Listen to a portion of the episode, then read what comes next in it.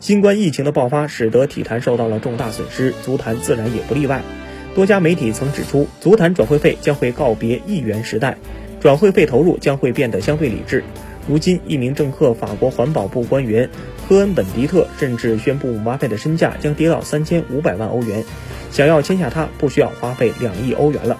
他表示，这次新冠疫情挤爆了职业体育的泡沫，就像一场核弹袭击那样，事后必须重新建立秩序。不仅仅是球员工资需要做出调整，也必须改革经纪人制度。姆巴佩身价跌到3500万欧元，那佛罗伦蒂诺要笑开花了。姆巴佩与巴黎的合同将在2022年到期，他始终拒绝续约。西媒认为，皇马会在2021年夏天为他向巴黎发动总攻。